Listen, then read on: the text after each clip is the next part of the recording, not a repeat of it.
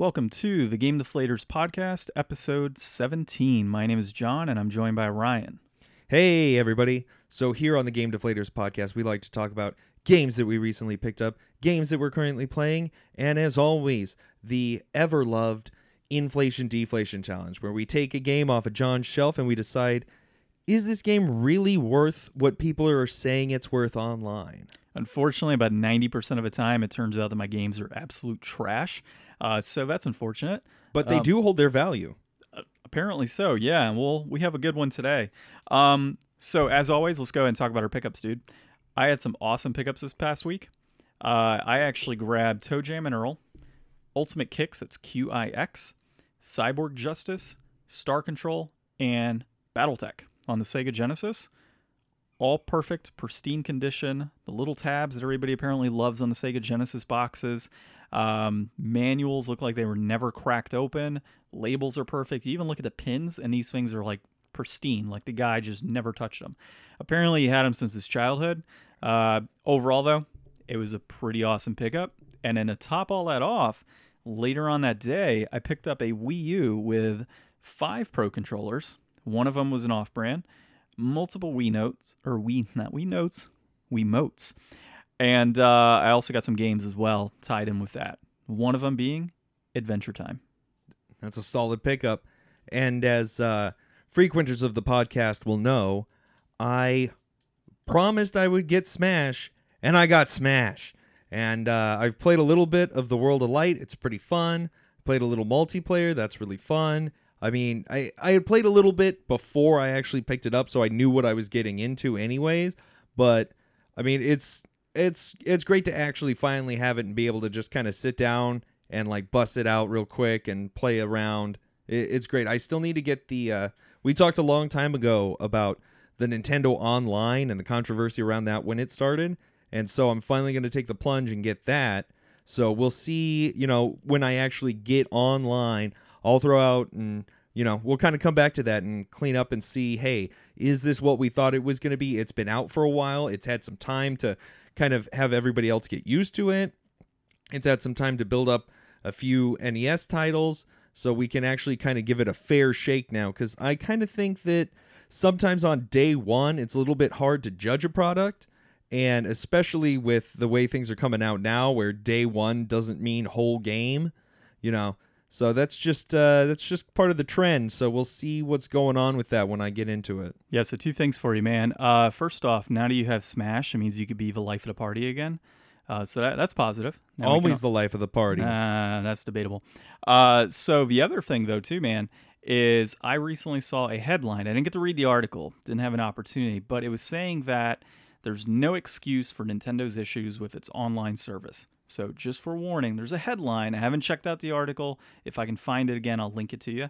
Um, but yeah, there is a headline out there that's well kind of having issues. Yeah. I know Nintendo's never really tackled it in a solid way, but I mean, I played Smash on the DS in a movie theater using my phone's Wi-Fi hotspot, and I did fine. Like it wasn't any worse than it was at home, and I know that it definitely has some issues, but I mean, realistically, if you have like a solid phone connection and you're not trying to just like do it on like Starbucks where everybody's on it, like if you're just doing it yourself, you could probably make it work, but that'll be part of my test. I'll run it through. I'll run it through the trials. yeah, definitely. And uh, when we get an opportunity to play, I have to try K. Rool. Well, I got to unlock everybody first. That's that's the one thing I'm finding out. Like I'm playing World of Light and that's fun, but it it takes a bit with that many characters to get everybody unlocked. Is Jigglypuff an automatic like character you can have? Uh, you know, I don't know. I actually I've only played multiplayer on other people's copies. I just got mine on the first, so it's been uh, a whole day of smashing. So we'll find out once I start getting in. I talked to a friend earlier, fan of the podcast, and he was telling me that there was a big patch that came out because the and all the encounters were way too hard and they got harder every time you failed. That he, like a pro, got everybody in like the first week before the patch came out. So honor to honor to you, Black. Yeah, man. Uh, what we can do actually together is try and unlock those characters. We can look it up, see uh, what's required for each one, and I have no issue sitting back and playing some Smash. We'll do it. We'll do Yeah, it. Sounds good, man. Um, well, since sounds like that's what you're currently playing right now is Yep. Smash. All right, so we've kind of jumped out of our order of typical things, which is fine. Um, I'm actually still playing Final Fantasy 15. So I think when we talked last time, I was on chapter three. Currently on chapter eight. Oh, Still doing a ton of side quests. You know, the funny thing is though, these chapters are like super fast, and I'm very much overpowered for where I need to be. So I think chapter eight's like, yeah, your recommended level's 34. I'm 53 right now, just because of a sheer amount of side quests that I keep going into right now. yeah. You're not even trying to power level. You're just kind of Yeah, I'm doing just- all the content. yeah, I'm just enjoying it. Uh, really, just first and foremost. Um, fishing has been like the coolest experience so far of that game. I just love being able to go to some random ass pier and throw out a line or like, yeah, you're gonna catch the liege of uh, the swamp. And it was like this crazy like 20 minute battle of, or not battle, but like fight of me trying to bring in this giant fish. Unbelievable how like the battle music now is just so intense. Like you're sitting there like trying to properly gauge when the fish is running, when there's slack on your line. It's ab- it's actually pretty fun. Have you have you looked into seeing if you can get any of the uh, the box sealed copies of the Final Fantasy 15 fishing game? No, not yet. I, you know, I'm waiting for uh, my copy of Blitzball 2003 to come out. uh, that hasn't been released either. So uh, when that gets released, no, maybe they made a fishing game. did they really? Yeah, they made a Final Oh Fantasy. yeah, you're right. You're right. No, game. no, I, I do recall that now. No, you're correct. I do recall seeing that. I'm still waiting for my Blitzball game though.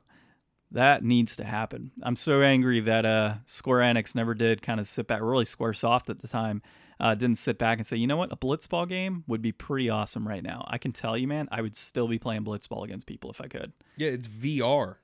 Really? Oh yeah. Oh, so another reason to get PlayStation VR, huh? Yes, sir. Is that banked off of the Final Fantasy 15 game? I mean, it, it would make sense if it was. No, yeah. I mean, because Totally there's, there's fishing in it. So, um, okay, well, obviously that is Final Fantasy 15 that you pulled up, Monster of the Deep. That's pretty cool. I need to look into. I do remember seeing that now that you mention it. Uh, well, that is my currently playing, dude. Um, I will probably still be playing Final Fantasy 15 next week, but we'll see what my progress is. As I said last time, truly enjoying the game so far. I wouldn't say it's my game of the year, but I'm getting a hell of a lot of playtime in it for my I think it was 30 bucks for the Royal Edition. Other than that, man, I know you have some interesting well not interesting news, but we've got an anniversary that just came up. I know you're excited yes. to talk about So, it. 2019 is the 30 year anniversary of the Mother series, and a lot of people are excited. It's also the year of the pig. Maybe this is the year we finally get a localized version of, you know, Mother 3. People have been waiting for it. I mean, anybody that's out there that knows the fantastic uh, playthrough the Beard Bros did with the fan translation, and it's so amazing. And they want it, they just want it out. You know, they said, hey, Nintendo, we made this awesome thing. Take it and just put it out there for everybody. And I know that they're not really doing releases of stuff, you know, through a virtual console just yet, or maybe ever, except for the NES games on the online. But I think it would be really cool if we could see like a Mother 1, Mother 2, Mother 3, all packaged on a single cart release for Switch. Or, I mean, with all the Spyro and Crash trilogies coming out lately, like, could you imagine like an awesome revamp? All three Mother games, like, totally remade with like assets similar to what they did with like Hey You Pikachu and, uh, or not Hey You Pikachu, Let's Go Pikachu, Let's Go Eevee. And I mean, that would be really cool. I know I love the sprite work. I carry around a planner that's uh, Earthbound themed, and I I really like it. I've only ever played Earthbound. I've never played Mother One. I've seen, like I said, the Beer Bros playthrough of Mother Three, and it's it's a great series. I mean, we get Ness and Lucas in Smash, but you know, there's not a lot out there. Most of the people in Smash have a lot more cred than they do, but they're still in it. And I think it would be great to see something like that this year. See, dude, one of Japan's biggest issues, right? Not Japan necessarily, but Nintendo, is they assume that our market does not want certain titles. They've done it throughout their entire history. They will just not release a title here because they feel we're not going to like it. I guess And we really, got Star Fox 2 last year on the Super Nintendo. Oh yeah, for sure. So I mean, I don't know, SNES Classic 2. Who knows? Um, I mean, it's possible. So that's pretty much what you're hoping comes out as a game release. I, I think it would be cool. I think it would be awesome for Nintendo to acknowledge it. I mean, it's been a meme forever. Like in the uh, what is it, Robot Chicken, where they've got Reggie on stage and they're like, "Give us Mother 3. Like it's one of those things that people have been crying at Nintendo for, and I think it would be awesome if they finally followed through. And this is the perfect time to do it. Mother 3 for the 30th. So likely what'll occur is they'll say, "Hey, Mother 3, it's coming out in 2 years." I mean, just leave it to Nintendo, man. That's uh that's where I see that going. Yeah. Um well, if that's a something you're looking forward to in uh 2019 as an announcement at least or a game release, uh and since we're dreaming at this point of things that will never occur, I'm hoping for Bloodborne 2. I would love to see an announcement. I guess at um I think it's, it's not PAX, right? It's uh PlayStation's event that they do.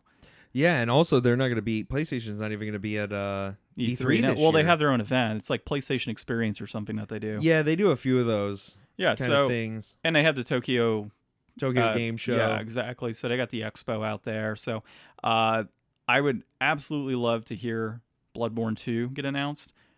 People have been clamoring for that as well for I guess since it came out, really, um, or just shortly after it came out. So if that was announced, then maybe there's hope for Mother 3. Maybe. Yeah, it, it's kind of cool thinking about things that we might want to see this year. Like, I'd also love to see like a true uh, Paper Mario sequel, like just like the classic Paper Mario Thousand Year Door partner turn-based RPG style. I would love to see that on the Switch and carry that around with me. That'd be great. You know what I'd like to see is more information on the Final Fantasy VII remake. Yeah, yeah, that was definitely absent last year, and I did want to see more about how that's coming along. Last I heard, though, um, and this is probably a couple of years ago when I first heard this, they were talking about it be released in like episodes, like Yeah. segments. yeah, It's kind of lame. If you well, really think about I it. mean, it could be some one of those things that they might want to rethink. I know with the um, the most recent Hitman that came out, that was also Square, and uh, they changed that up and they did package all of the uh, Hitman that came out a couple years ago with that, and that was one of those episodic releases.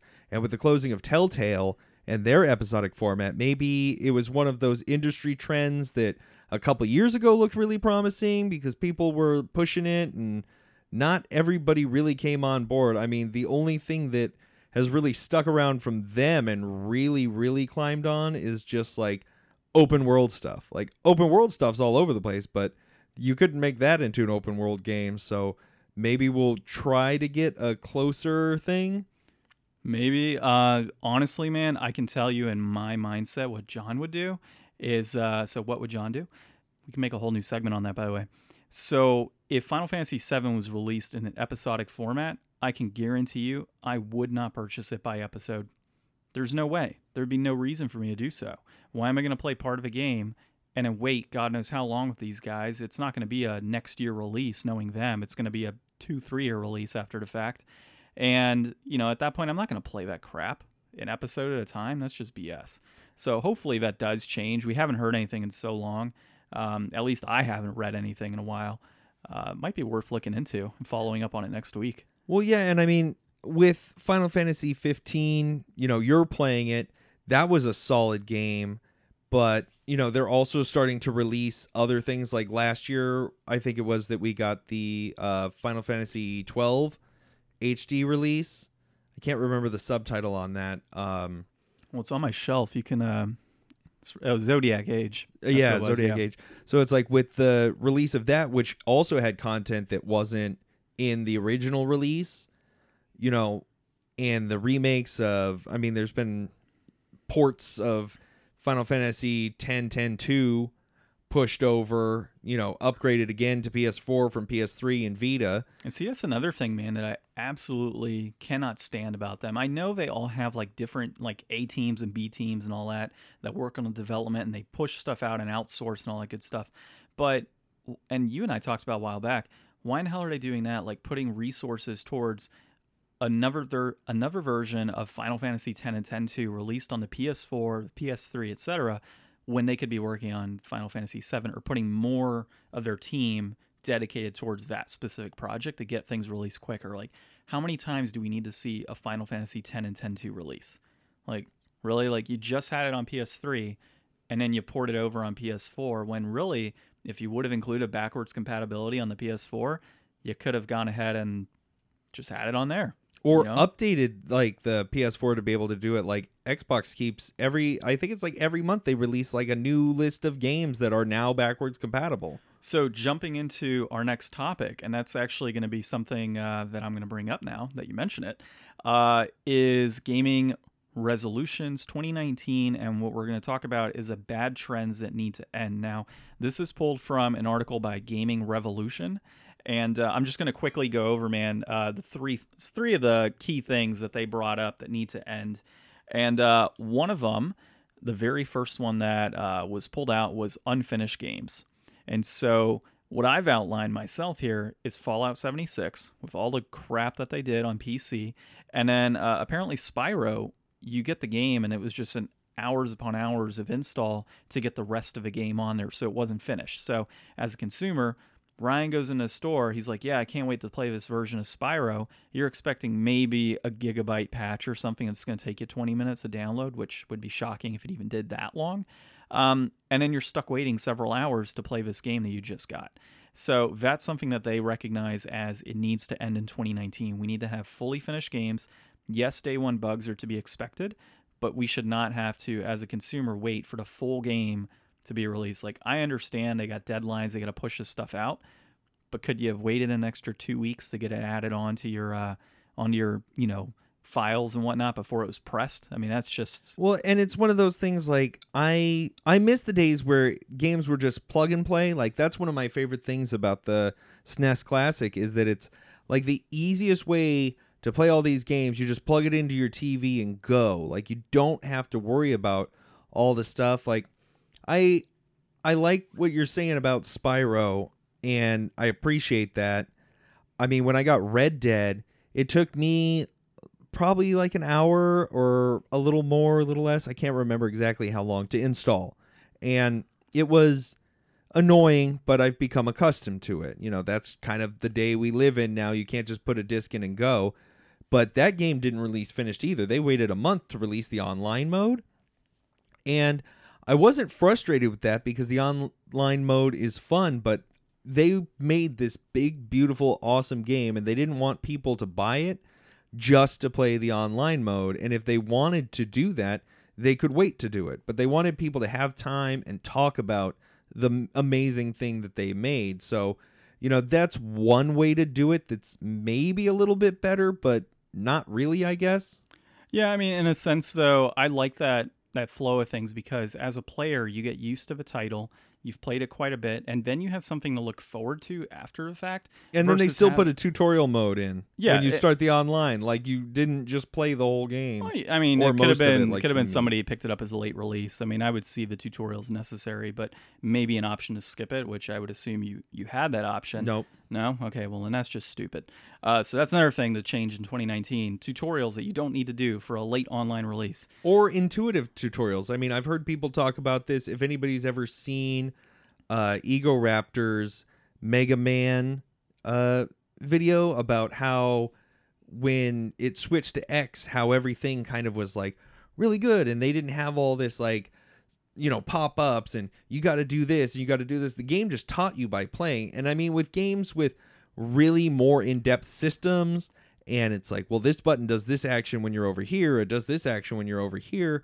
But I mean, for people that have played games, like it isn't a bad thing to try to keep bending towards more intuitive tutorials. Or I saw a video a little while ago where it was like, okay, if somebody keeps running into a wall, prompt them about movement, but don't just assume that they need to go through this thing before they can play. Like let people play and if they need the help, let them have access to the help whenever they need it. which I noticed, which was really cool about Final Fantasy 15, is it's like, do you want a tutorial? I'm like, no, I don't need a tutorial. Now I kind of question if I should have needed a tutorial, um, but I've actually picked up things as I've gone along in battle and understood a lot of the mechanics that at first I didn't understand. But it's really just grinding through it, going into battles, and just you know you learn and that's what a lot of the games when when we played as kids were you picked up a game and you sucked at it for a while but you continued on and you learned i mean there weren't crazy there weren't any tutorials from what i remember on nes games let alone snes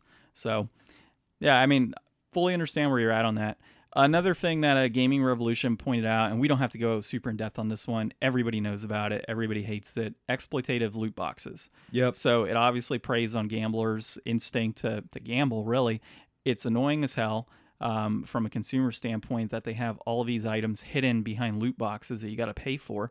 I understand it's a revenue generator, but there's definitely other ways that they can be gaining revenue throughout the year. Whether it's increase your overall price per game by five bucks or ten bucks, I would honestly rather pay. I mean, obviously, I buy a lot of used stuff, but I would, with a new game, rather pay ten dollars than you to have content hidden behind loot boxes and, in a sense, force me to get those items through loot boxes. Now, a lot of games offer you the ability to do that to you know kind of quickly increase in level and such um, but you have the opportunity to obviously go within the game and explore and get things at a slower pace. But regardless i just i think it's a ridiculous way to um, to make income. And uh, unfortunately i don't see it going away in 2019 well i mean there are certain things. There's a uh, law i think it's in belgium but they passed a law banning it and i think it was ea or some other aaa company that said well we're not going to take it out of our game so they're effectively breaking the law by selling their games with those intact in a country in europe and i know that the hawaiian senator or uh, somebody down there was trying to raise some kind of awareness toward this. Like it's a big problem. Uh, Jim Sterling talks about it a lot. He loves to rag on the AAA, but it's it's really sad. I heard this story he told about some guy who he had problems and him and his brother like addictive problems and him and his brother played games together and it was like a refuge for him. And now with all these games having these mechanics like they've interrupted something that he was using to overcome those issues and it's like these things are designed to hurt people and designed to affect certain people and everybody who says well i don't buy them they're not aimed at me no they're not aimed at you. They're aimed at weak people who need you know this not in their games. They don't need to be pressured all the time to do this stuff and yeah man i uh i got an old buddy that passed away a few years back but he uh he was like 15 grand in debt over like not necessarily loot boxes because it was before that became like a mainstream item, but you know, mobile games or or even like free PC games that said, "Oh, well, buy X amount of gems and you can boost up your character and such." The guy was literally 15k in debt over that, and it's just unbelievable that this continues to go on. And I, you know, I don't want to get in a whole like social justice warrior type of mode here, but yeah, I mean, there's there's other methods of well, and there's other studios that, that are doing it the right way. Like anybody that ever talks about this kind of stuff, I always got to point towards Grinding Gear Games and Path of Exile. It is a fantastic, totally free to play uh, Diablo equivalent with actually way more depth and way more content, and it's getting constant updates all the time the only thing you can buy is cosmetics. And you can buy a ton of cosmetics and you could pay a lot for cosmetics. But there's absolutely nothing you can do in that game that is ever going to give you an in game advantage. Yeah, which is the way it should be. Um, well, not necessarily should be. I would prefer to not have to pay for cosmetics, but you know, at the same time, I see that as a better option than, hey, you're gonna get this like crazy sword that does X damage now yeah. versus like later on the game. Um, so let's see another item is uh, lying about collector's editions. Now, we all know the recent tales of Fallout 76 and their nylon bags instead of canvas. Um, I see this as kind of an issue. Um, I mean, well, it is an issue because I mean they're falsely advertising a product, right? I think it was Capcom, uh, Infinity, whichever Marvel version. versus Capcom yeah. Infinity. Yeah, I not a game I, I saw those uh, eggs that it came with. Yeah, so apparently that had some pretty bad gems that came through. Um, Fallout obviously had its issues. Uh, the way I see this, man, is if you were to purchase, say, a statue for a comic book, okay, like a Batman statue, they have nice, like, ceramic based statues. Like, I've got a couple myself.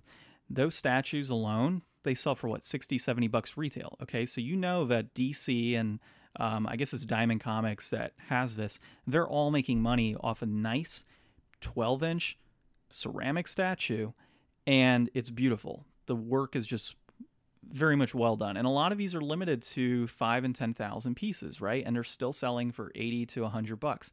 That is a limited product. And when you look at the long term um, financial aspect of it, a lot of these statues go into the two and three hundred dollar range down the road because they're limited, because they're so well made, right? So as a collector, if I'm buying a limited edition collector set for a game and I get a flippin' nylon bag and a plastic helmet for 200 something bucks, that's absolutely ridiculous. Like what you can give me is a nice 12 inch version of, you know, somebody from the wasteland and having the game included and charge me 150 160 bucks and you're going to give me more than i could have got out of the helmet and a nylon bag and some stickers and a notebook that i'm never going to write in Hell, how about this? How about you take, uh, like amiibo? How much does an amiibo go for? i think there depends on where you're going but usually 12 Uh, like bucks a new one at the store. maybe 15 bucks Okay, so you take an amiibo, you take the technology out of the amiibo, you turn that into a code that you get for something, you know, dumb and easy like the amiibo do, but makes the game a little bit more interesting or a little bit more fun. It's unlockable through normal play, but it just gives you that quick, like, in game thing that is exclusive. You get a nice, well made, put together little figure and you make a new box. You charge them 10 bucks for the box. Throw in some you know dice or a coin or some stickers like owlboy gave you and you charge 80 bucks and you make enough of them that anybody that wants one can get it. I mean not just the cheap quality of those but like the sheer limit. Like we talked about last week with the uh, kingdom hearts 3 ps4 a thousand of them that scalpers are just going to jump online and steal and they don't even give a shit. They're just going to resell them. They're- like, come on, pick up the game on all of these exclusives and special editions. Like, people want them and you're making them a terrible investment. You're charging way too much money and then you're shorting the market. Like, it's Well, I all guess the, garbage. the key word there, though, is you're saying investment, and, and really shouldn't even be looked upon as an investment, but it should be looked upon from the idea that if I purchase this, it should theoretically hold the value. So, like, I purchased a Ni no two, Ni no Kuni two game, right? I think it was like 200 bucks. It's an awesome collector's edition. By all means, that collector's edition is badass, but it's now sitting at like 75 bucks. I saw two of them at Best Buy. Yeah, right. So you probably could have picked one up with uh, the Gamers Club reward that we have um, through James. But overall, man, like that is a way that a collector's edition, like I would want, right? Like I was happy spending two hundred bucks on that, but for whatever reason, the game has just dropped in price drastically along with the collector set for some random reason. Even though it's limited to like twenty five thousand copies, I mean, it could go up down the road. It might not. But another collector's edition I do have is um, the Tales of Symphonia Chronicles edition and that had like some little chibi figures and such, an art book, a CD. It had some really cool items in there. It's held about the same price point since it came out new. Like it just hasn't dropped at all versus Ni no Kuni 2's box, which has. Um, and that could go up in value down the road. Who knows? I'm not looking at it from that perspective, but I know when I got that box that I wasn't lied to. Like Mhm. everything that I was expecting, like it met every single expectation.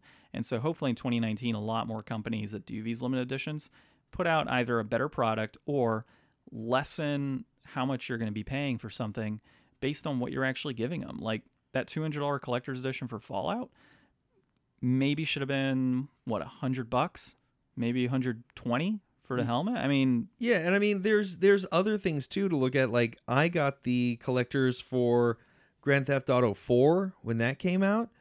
I still use the tote bag that came with it whenever I'm going somewhere for an overnight or I'll use it as a gym bag. It's held up this whole time with like a lot of use. I use it a lot. Like whenever I go out of town, I take it with me. And then it came with like a solid metal uh, lockbox with a key that I keep a bunch of stuff with, and I use it all the time. Like I use those things. They're they're not just you know shelf dressing. They're actual. Hey, these are things that are cool and branded. And wouldn't you like to have them? Like that's how you're going to sell me on something. I've got enough digital games now that I'm not tied to owning the box that I don't need to own a bunch of extra stuff on top of that. Like if I want little knickknacks, I'll get Loot Crate. It's way cheaper. Yeah, and you get more stuff, really. I mean, if you think about it. Um, so Could be a sponsor. Should be a sponsor, maybe. So the other thing that you and I discussed separately, so this wasn't included on a Gaming Revolutions article. Uh, we actually kind of came to a conclusion that in 2019 they need to stop creating games that do not include a book or reversible cover. Like, give us back our manuals, give us back our Yeah, reversible put covers. manuals in or take those little tabs that are supposed to hold a manual out and make all covers reversible. Like so far, the only four physical Switch games I own, all reversible covers. Love it. Yeah, I mean it's obviously it's obviously like a really cool aspect. I remember one of the first reversible covers I got, which is kind of random, but uh, Final Fantasy, I think it was Dissidia on the PSP, if I'm correct. Um, they actually have a uh, a black reversible cover with all the evil characters, and then they have a white reversible cover with all the good characters. Nice. Seriously, like one of the coolest reversible covers I've ever had. I like the Borderlands reversible covers. Uh, I haven't seen that one yet. You'll have to. you'll have yeah, to all the me. Borderlands, they've got a nice design, and I don't even think I don't even think that they were ever really intended as reversible covers. But I mean, having that artwork looking at you inside the box and being able to look at it outside the box is great. Yeah, uh, I totally agree with you, dude. Um, now I can say though, there's some games that you can see on my shelf there for the Switch in particular. A lot of the indie gamers, or not indie gamers, indie developers are actually including books within all their games. So if you picked up, I think it's Cave Story might be there. Uh, that definitely has a book. Axiom Verge has a book. Um, like, see, that's that's pretty sweet in my opinion of what Cave Story did. So for those listening, Ryan's got a copy of Cave Story opened up in his hand with a CD. Yep, and a reversible cover. So it's good stuff. Um, yeah, I mean that, that's where I am too. I cannot remember what in the hell I was going to bring up as my other thing to stop doing in 2019. Gaming industry's lucky that I did not write it down because I would have put them completely on blast, dude. You got away with it today, AAA. Today. All right, so uh, let's go into our fabled inflation deflation. So I'll let you do all of the uh, little behind the developer stuff. So I'll let you pull out your uh, handy dandy iPad.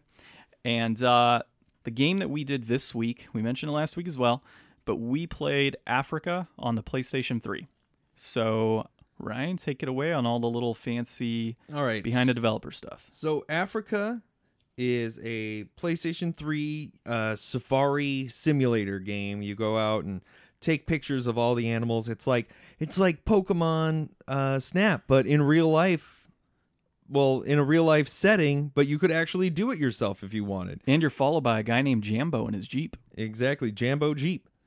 But it was developed by Rhino Studios, published by Sony Computer Entertainment and Natsume.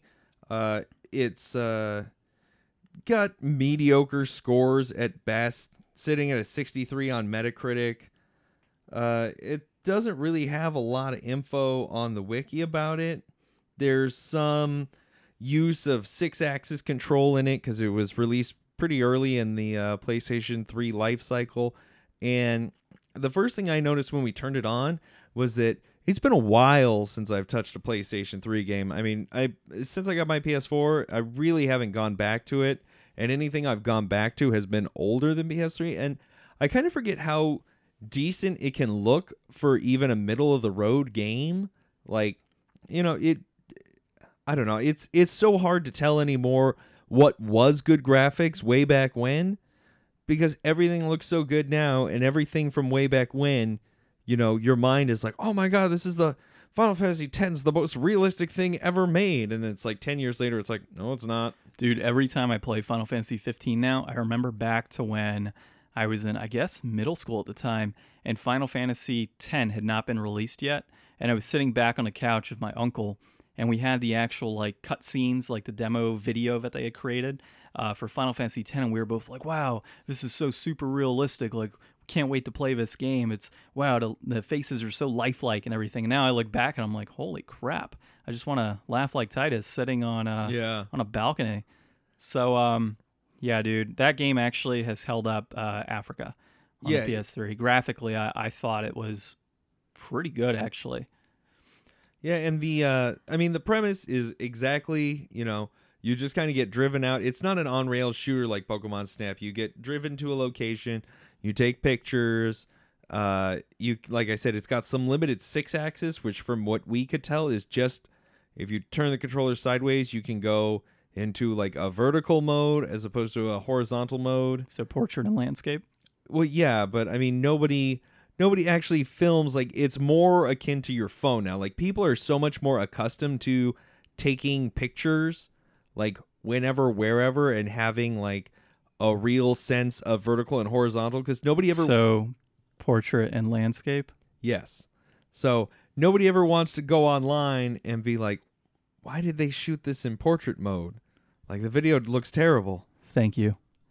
I appreciate you using the correct terminology. You're welcome. As somebody that, not me, but you, as somebody that is very big into art, I'm, just shocked that you would say vertical and horizontal. Hey, I only took two photo classes in college. You took enough. I didn't take any. Yeah. Come on now. Yeah, I will see. Uh, whatever. Anyways, it was it it was some limited stuff. It wasn't like some game that was really trying to push those like, hey, we are adding some tech into our controller and we need you to, you know, motion control, aim, and do all this stuff. Yeah. Um. So I guess let's try and get down to a verdict here on this game. Uh, graphically, I thought it was pretty good, uh, given the time. Gameplay wise, I, I knew what I was getting into. I knew it was a, a safari adventure where I was going to take photos. I mean, that's just what it is. Um, I think you would agree with me on that. We knew what we were getting into. Yeah. Uh, as far as controls are concerned, I thought they were a little laggy, or not laggy, but slow. So mo- the camera movement was a little slow to try and capture things. Um, and then the overall gameplay when you're out of a jeep is fine. I felt that that was pretty smooth getting to each animal.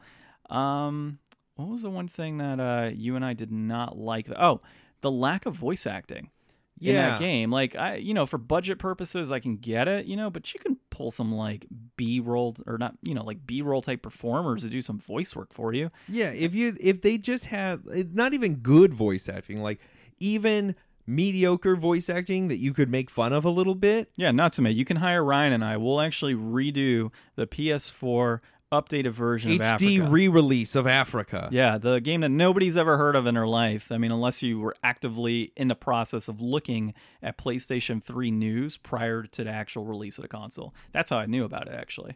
Um, yeah, I mean, I, I think we're both in, in total agreement on that. I would say for my score on this, I would give it like a 6 out of 10.